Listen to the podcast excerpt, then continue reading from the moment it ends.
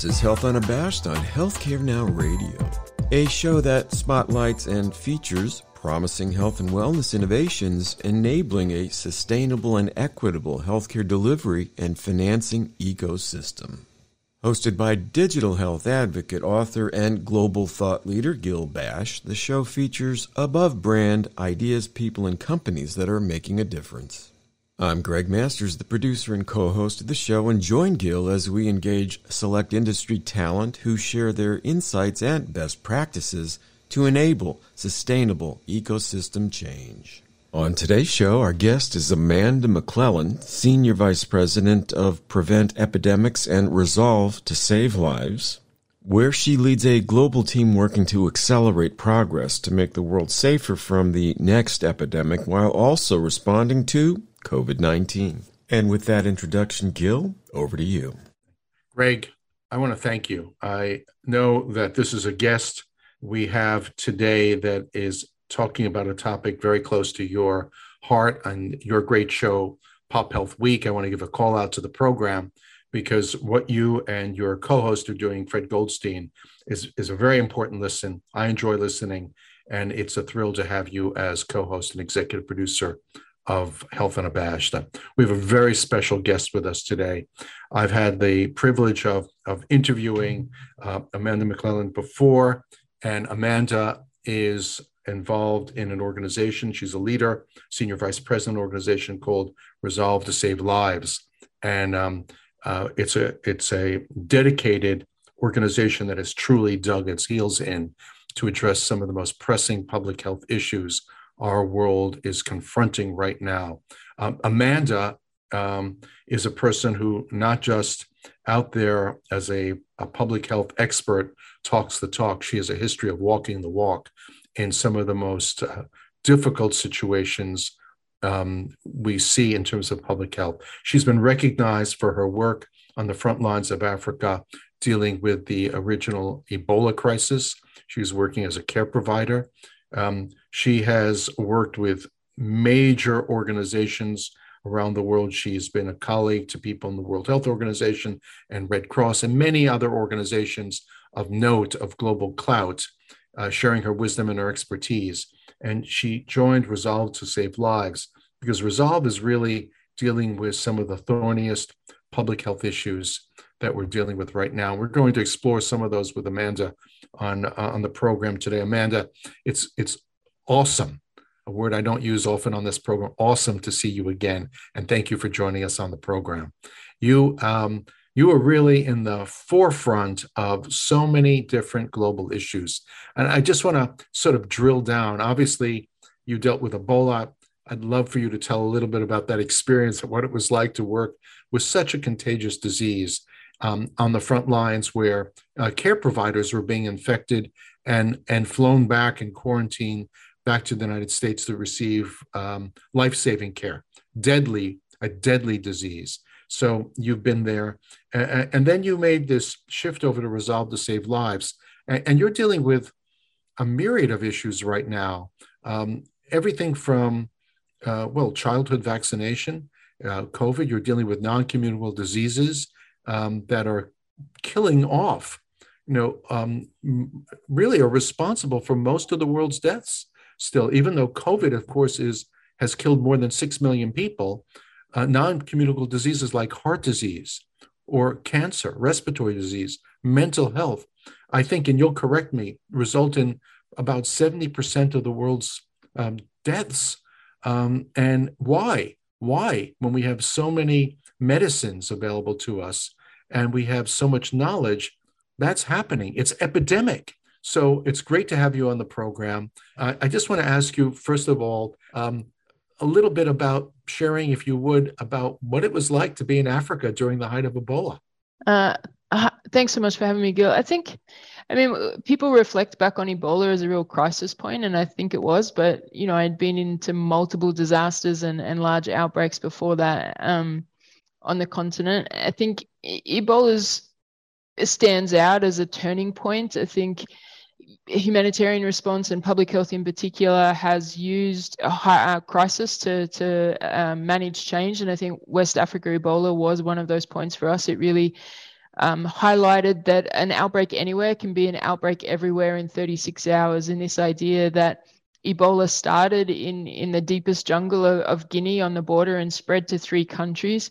Um, but really uh, in, uh, had cases in more than eight African countries, and as you said, impacted healthcare workers that were then flown out. I think that the challenge for me was really that we were uh, I want to say grinding away on the ground inch by inch, you know, really overwhelmed by the size of the crisis until one of those Western uh, healthcare workers was infected and flown back. And all of a sudden, there was a lot more attention, both in terms of media and in and, and in funding. And as sad as it is to say, was a real turning point when the first white person got Ebola and we were able to really mobilize the resources that we need. And there was a number of uh, responders, healthcare workers in, infected, but um, it's important to remember that we lost more than 500 local healthcare workers. Um, many of them uh, ministries of health, many of them volunteers for, for organizations, uh, including the Red Cross where I was working. And I think that that was the most telling point for me. I was a, a nurse uh, before I, I, did public health, and the hospital we went to support lost 54 nurses in three weeks. Uh, and these nurses were, you know, doing the day-to-day work in the maternity center, not caring for Ebola patients, but trying to keep essential healthcare services running. And I think that was the key lesson for me also as we as we started to work in covid was these frontline these frontline healthcare workers are so critical to not just fight COVID or fight Ebola, but to maintain essential health services. And to your point about non communicable diseases, we continue to lose people, even in these big epidemics, to those non communicable diseases. So important that we empower and protect those frontline healthcare workers um, every day, not just in the middle of these big outbreaks. You're raising a really critical point. You know, I've had a lot of friends who are uh, healthcare providers, nurses, doctors, um, allied health professionals um, in institutions, um, in community health centers, who are are sharing with me that they're um, they're feeling that they need a break from their passion. And I'm wondering, um, in light of what you just said, not only the the physical risk, but the emotional or burnout risk that we're facing here. Are, are if you don't mind sharing a point of view, are we going to face a, a healthcare worker shortage um, around the world in this country as a result of what's going on, COVID? Um, in some regards, disregard for for good medical direction um, that sometimes is um, not coming from physicians or public health professionals, but for coming from um, other sources that um, ask people to disregard um, either vaccination or masking or um, or just you know you're not feeling well stay home uh, are we at risk for not having sufficient numbers of healthcare workers I don't think the question is, are we at risk? It's how bad it's going to get. We're already 18 million healthcare workers short across the globe. And we see people walking away from the profession every day.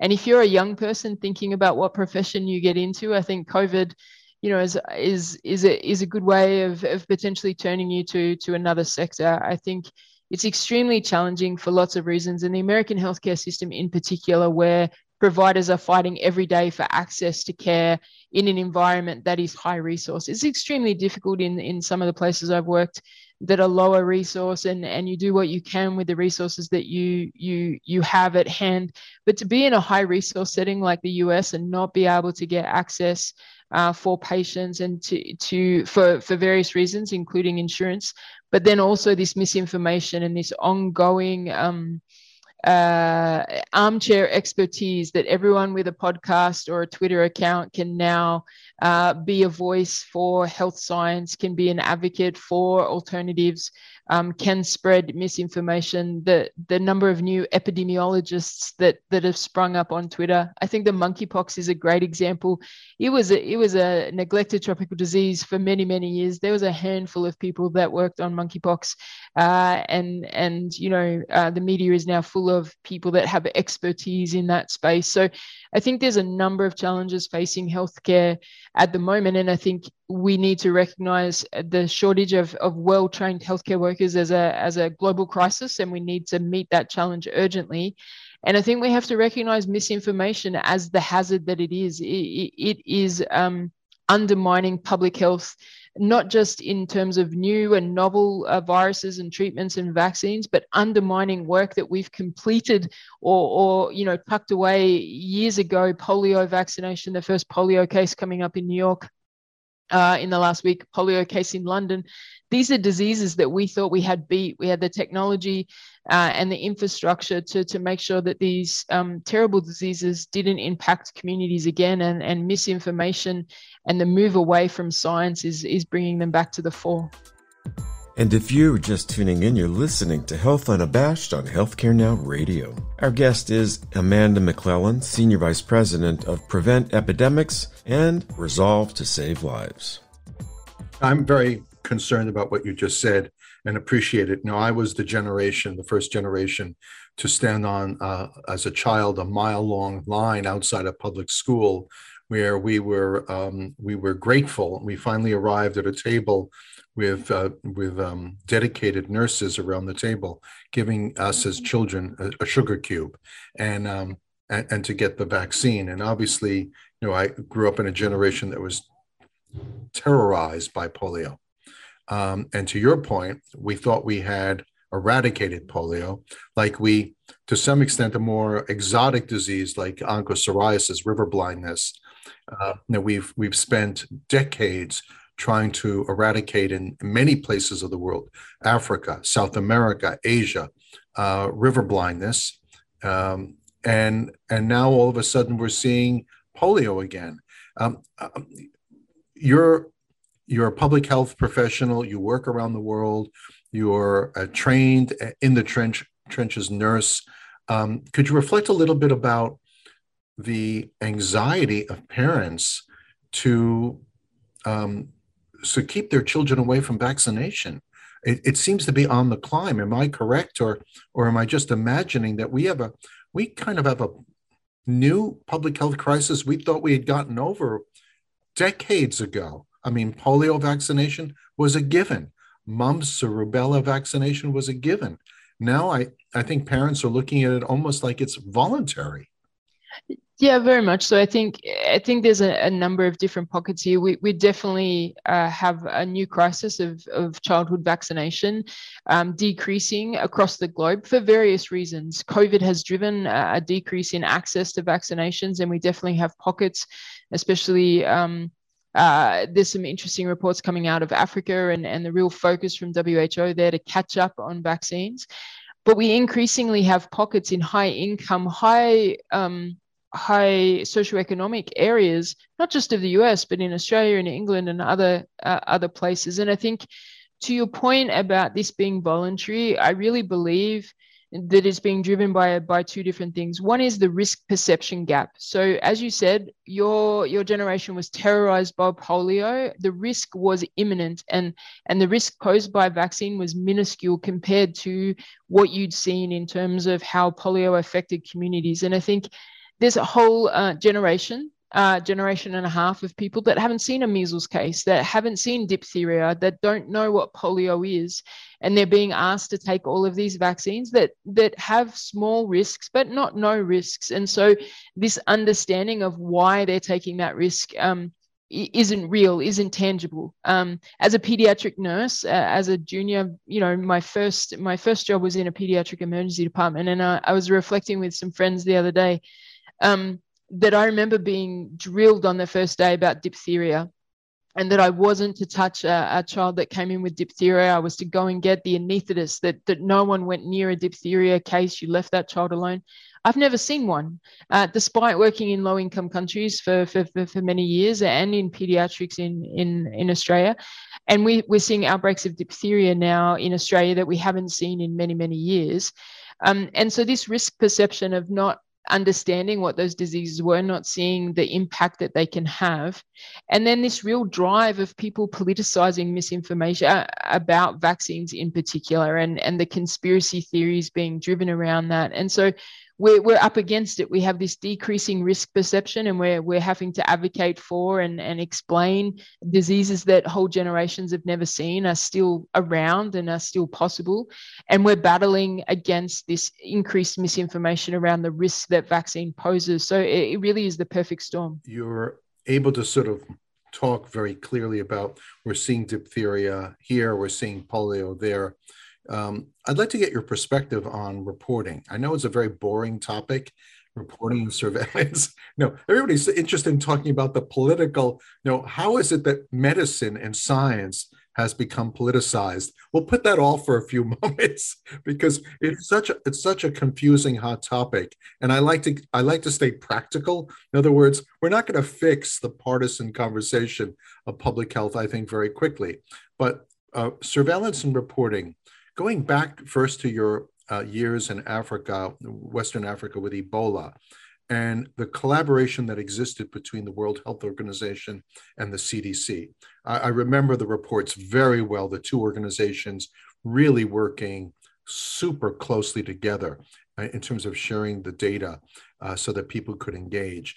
And then, of course, um, with COVID, uh, we saw a, a, bit of a breakdown in terms of different perspectives. Do we listen to CDC? Do we listen to who? Do we listen to uh, Dr. Scott Gottlieb? Do we listen to this one? no, to your point, everybody has a mic, everybody has a podcast, everybody is a public health expert suddenly.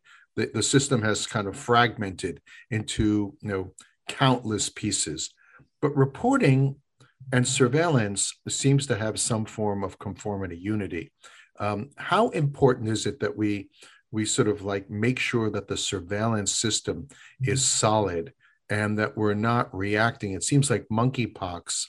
We had somewhat of a decent handle on what was going on initially, and then suddenly um, th- there seems to have been a bit of I'll I'll say it's sort of like um, confusion in the reporting. Do you mind talking a little bit about reporting surveillance and then um, who should have voice on sharing data with us?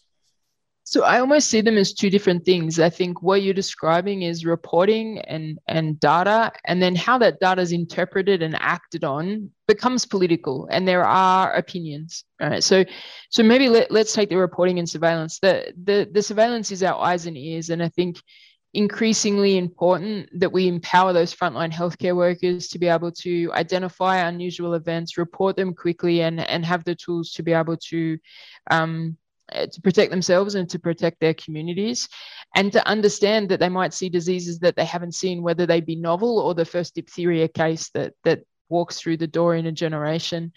Um, and to do that, we need to start at the front lines and empower our frontline healthcare workers with clear case definitions. This is one of the challenges in terms of working out what it is that you're seeing. Remember, when we first see a disease, we don't always have lab results.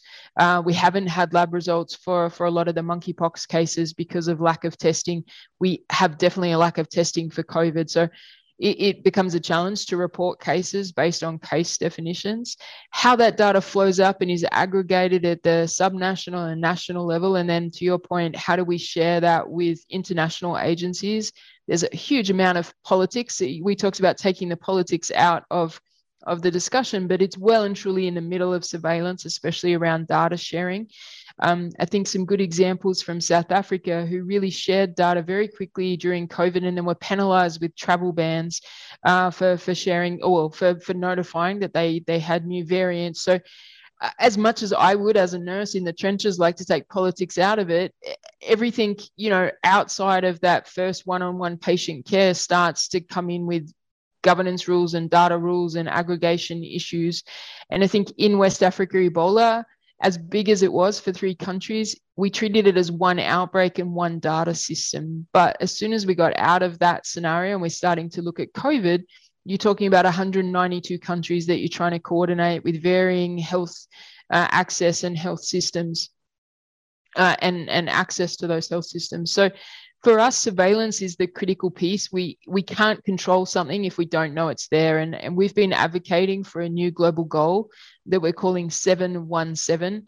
It, it's a simplification, a, a systems approach to what is a complex set of actions, but really encourages countries to focus on those skills that they need to be able to find an outbreak in seven days, report it effectively, whether that's to the US CDC or up to WHO in one day, and start response in seven days. Now, to your point about the monkeypox, what happens with that data after that first 717, how we choose to act on that data um, has been variable, and, and and in some places we haven't acted quickly enough on the monkeypox. I think uh, we've struggled to to understand the vulnerability of the populations that were initially being affected and how those populations and their social behaviour um, would uh, increase risk for spread. Um, and and so I think understanding that we need multidisciplinary teams as part of surveillance. This isn't just about you know nurses finding outbreaks and epidemiologists describing outbreaks, but how do we use anthropologists? How do we use uh, communities to, to inform the way that we're interpreting that data and forming response options. And, and, and I think that's the other important part that you mentioned about COVID was response options. When we didn't know how to listen to US CDC or WHO, just because we know the number of something that's happening, we don't understand the context in in which that number is happening and who's at risk and the different vulnerabilities there. And I think this is where um, there's a separate conversation to be had about improving surveillance systems and then improving coordination around response options. You know, um, Resolve is a um, is a nonpartisan organization. I mean, you're you're looking to engage as many players as possible. You're you're um, apolitical. You're politically savvy, I mean, certainly you you all have you know sort of like public policy background, and you know how the system uh, works or doesn't work. Quite honestly, I, I think that some of us are, are starting to feel that the system is is not working as well as it might work or once did work. Um, and you know, you know, certainly we can we can opine on that, but Resolve and you specifically are doing a lot of things to raise awareness of issues. I know just a, a, few months ago, you were you personally and the team were in the trenches talking about non-communicable disease and particularly heart disease. And something you said to me once upon a time was that sometimes the health systems in developing nations like Africa are actually more responsive to public health information than behemoths that have a lot of infrastructure like the United States. And um, you know, in my own experience when dealing with countries like Senegal, um, I, I'm often pleasantly surprised at how receptive they are to best practices and ideas and the desire to mobilize community. There's a desire to do right. Um, and, and somehow or another here, uh, not that there isn't a desire to do right, but, but there seems to be a filter, um, an opaque filter of understanding and uh, we don't engage. Uh, could you share not your frustration, but um, I'm sure there's some of that, but could you share a little bit about some of the successes that you've seen on the ground in terms of getting people to understand that heart disease is a real risk? Non communicable disease is, is deadly, just like um, no viral diseases. It's just that viral disease like COVID or monkeypox seems to consume you know the front pages of our newspapers where where heart disease very serious seems to be like oh i'll take care of that one day uh, but not today yeah uh, that's a great question and i'm not sure that i have a great answer in terms of the why um, and i'm sure there's people uh, putting a lifetime of study into how prioritization with health systems and, and the politicization of what we choose to to elevate and what we choose not to elevate. And i think there's any number of syndromes and and chronic diseases out there that get left behind. Uh, i think the long covid case is is a good example. This idea of chronic fatigue syndromes and and long covid that have been long ignored um, uh, coming to the fore and and what puts something at the top of a community's um, priority list uh, I think in the case of Senegal and a couple of the other countries that we've seen really take on and tackle non-communicable diseases, uh, our, our, our, CEO, Dr. Tom Frieden, is in India actually this week working on cardiovascular and hypertension work. And, and some of his feedback, I think, is, is quite telling, which is the introduction of cardiac and, and heart events are new to these communities. They haven't had the lifestyle issues that Western communities have had.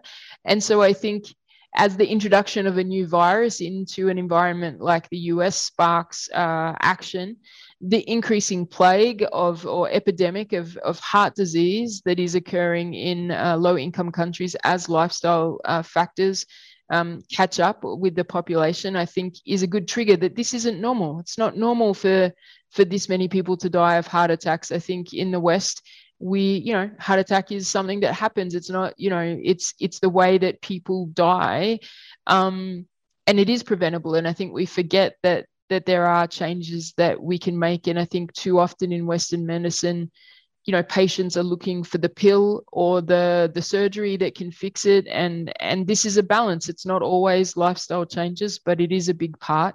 Um, and I think governments in, in Africa are seeing the economic impact of chronic disease and they can ill afford to put that extra pressure uh, on their health systems and take that workforce out of uh, out of the economy. Um, and so there, I think there's a, strong economic uh, element also to to being able to prevent uh, the slide into non-communicable diseases that we see in a number of other societies. You know, um, we could go on and on, and I would love to go on and on. Uh, and Amanda, I want to make an invitation to you and Resolve to Save Lives to come back onto the program. We have we have a minute left, and I want to use that minute wisely. To tell me what what is the priority on your agenda right now? It's a good question. There's lots. My priority at the moment is to use the momentum that we have at the end of COVID to avoid the panic and neglect cycle again. That that we too quickly want to forget what has been a very difficult two and a half years for everyone, and this idea that that the pandemic is over is a real risk, not just to COVID, but monkeypox uh, and and other viruses and and issues that we're fighting. So the real priority for us now is not to forget the lessons that we've learned during COVID and to put us in a better position so this doesn't happen again. I want to thank you, Greg. I want to thank you also for for joining us today. Amanda McClelland, resolved to save lives. You are saving lives. Thrilled to have you on the program today. And again, an invitation, an open invitation to come back and share what you and your colleagues are doing. Thank you so much. Thank you. And thank you, Gil. That's a wrap for today's broadcast.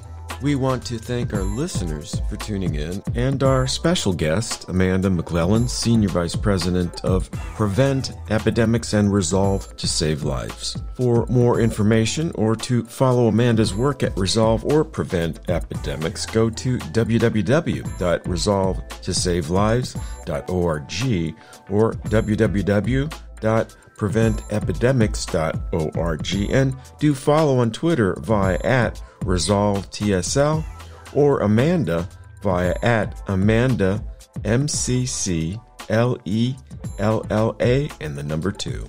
You can learn more about Health Unabashed on the program page at healthcarenowradio.com.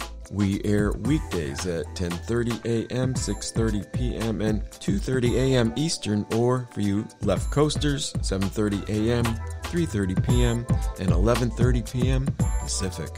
Do keep the conversation going with Gil and me on Twitter by connecting with us via at Gil underscore Bashe, and that's B A S H E and Greg Masters MPH, and that's Greg with two G's. And do remember to tag your tweets with hashtag health unabashed. Until next time, stay unapologetically passionate about improving health.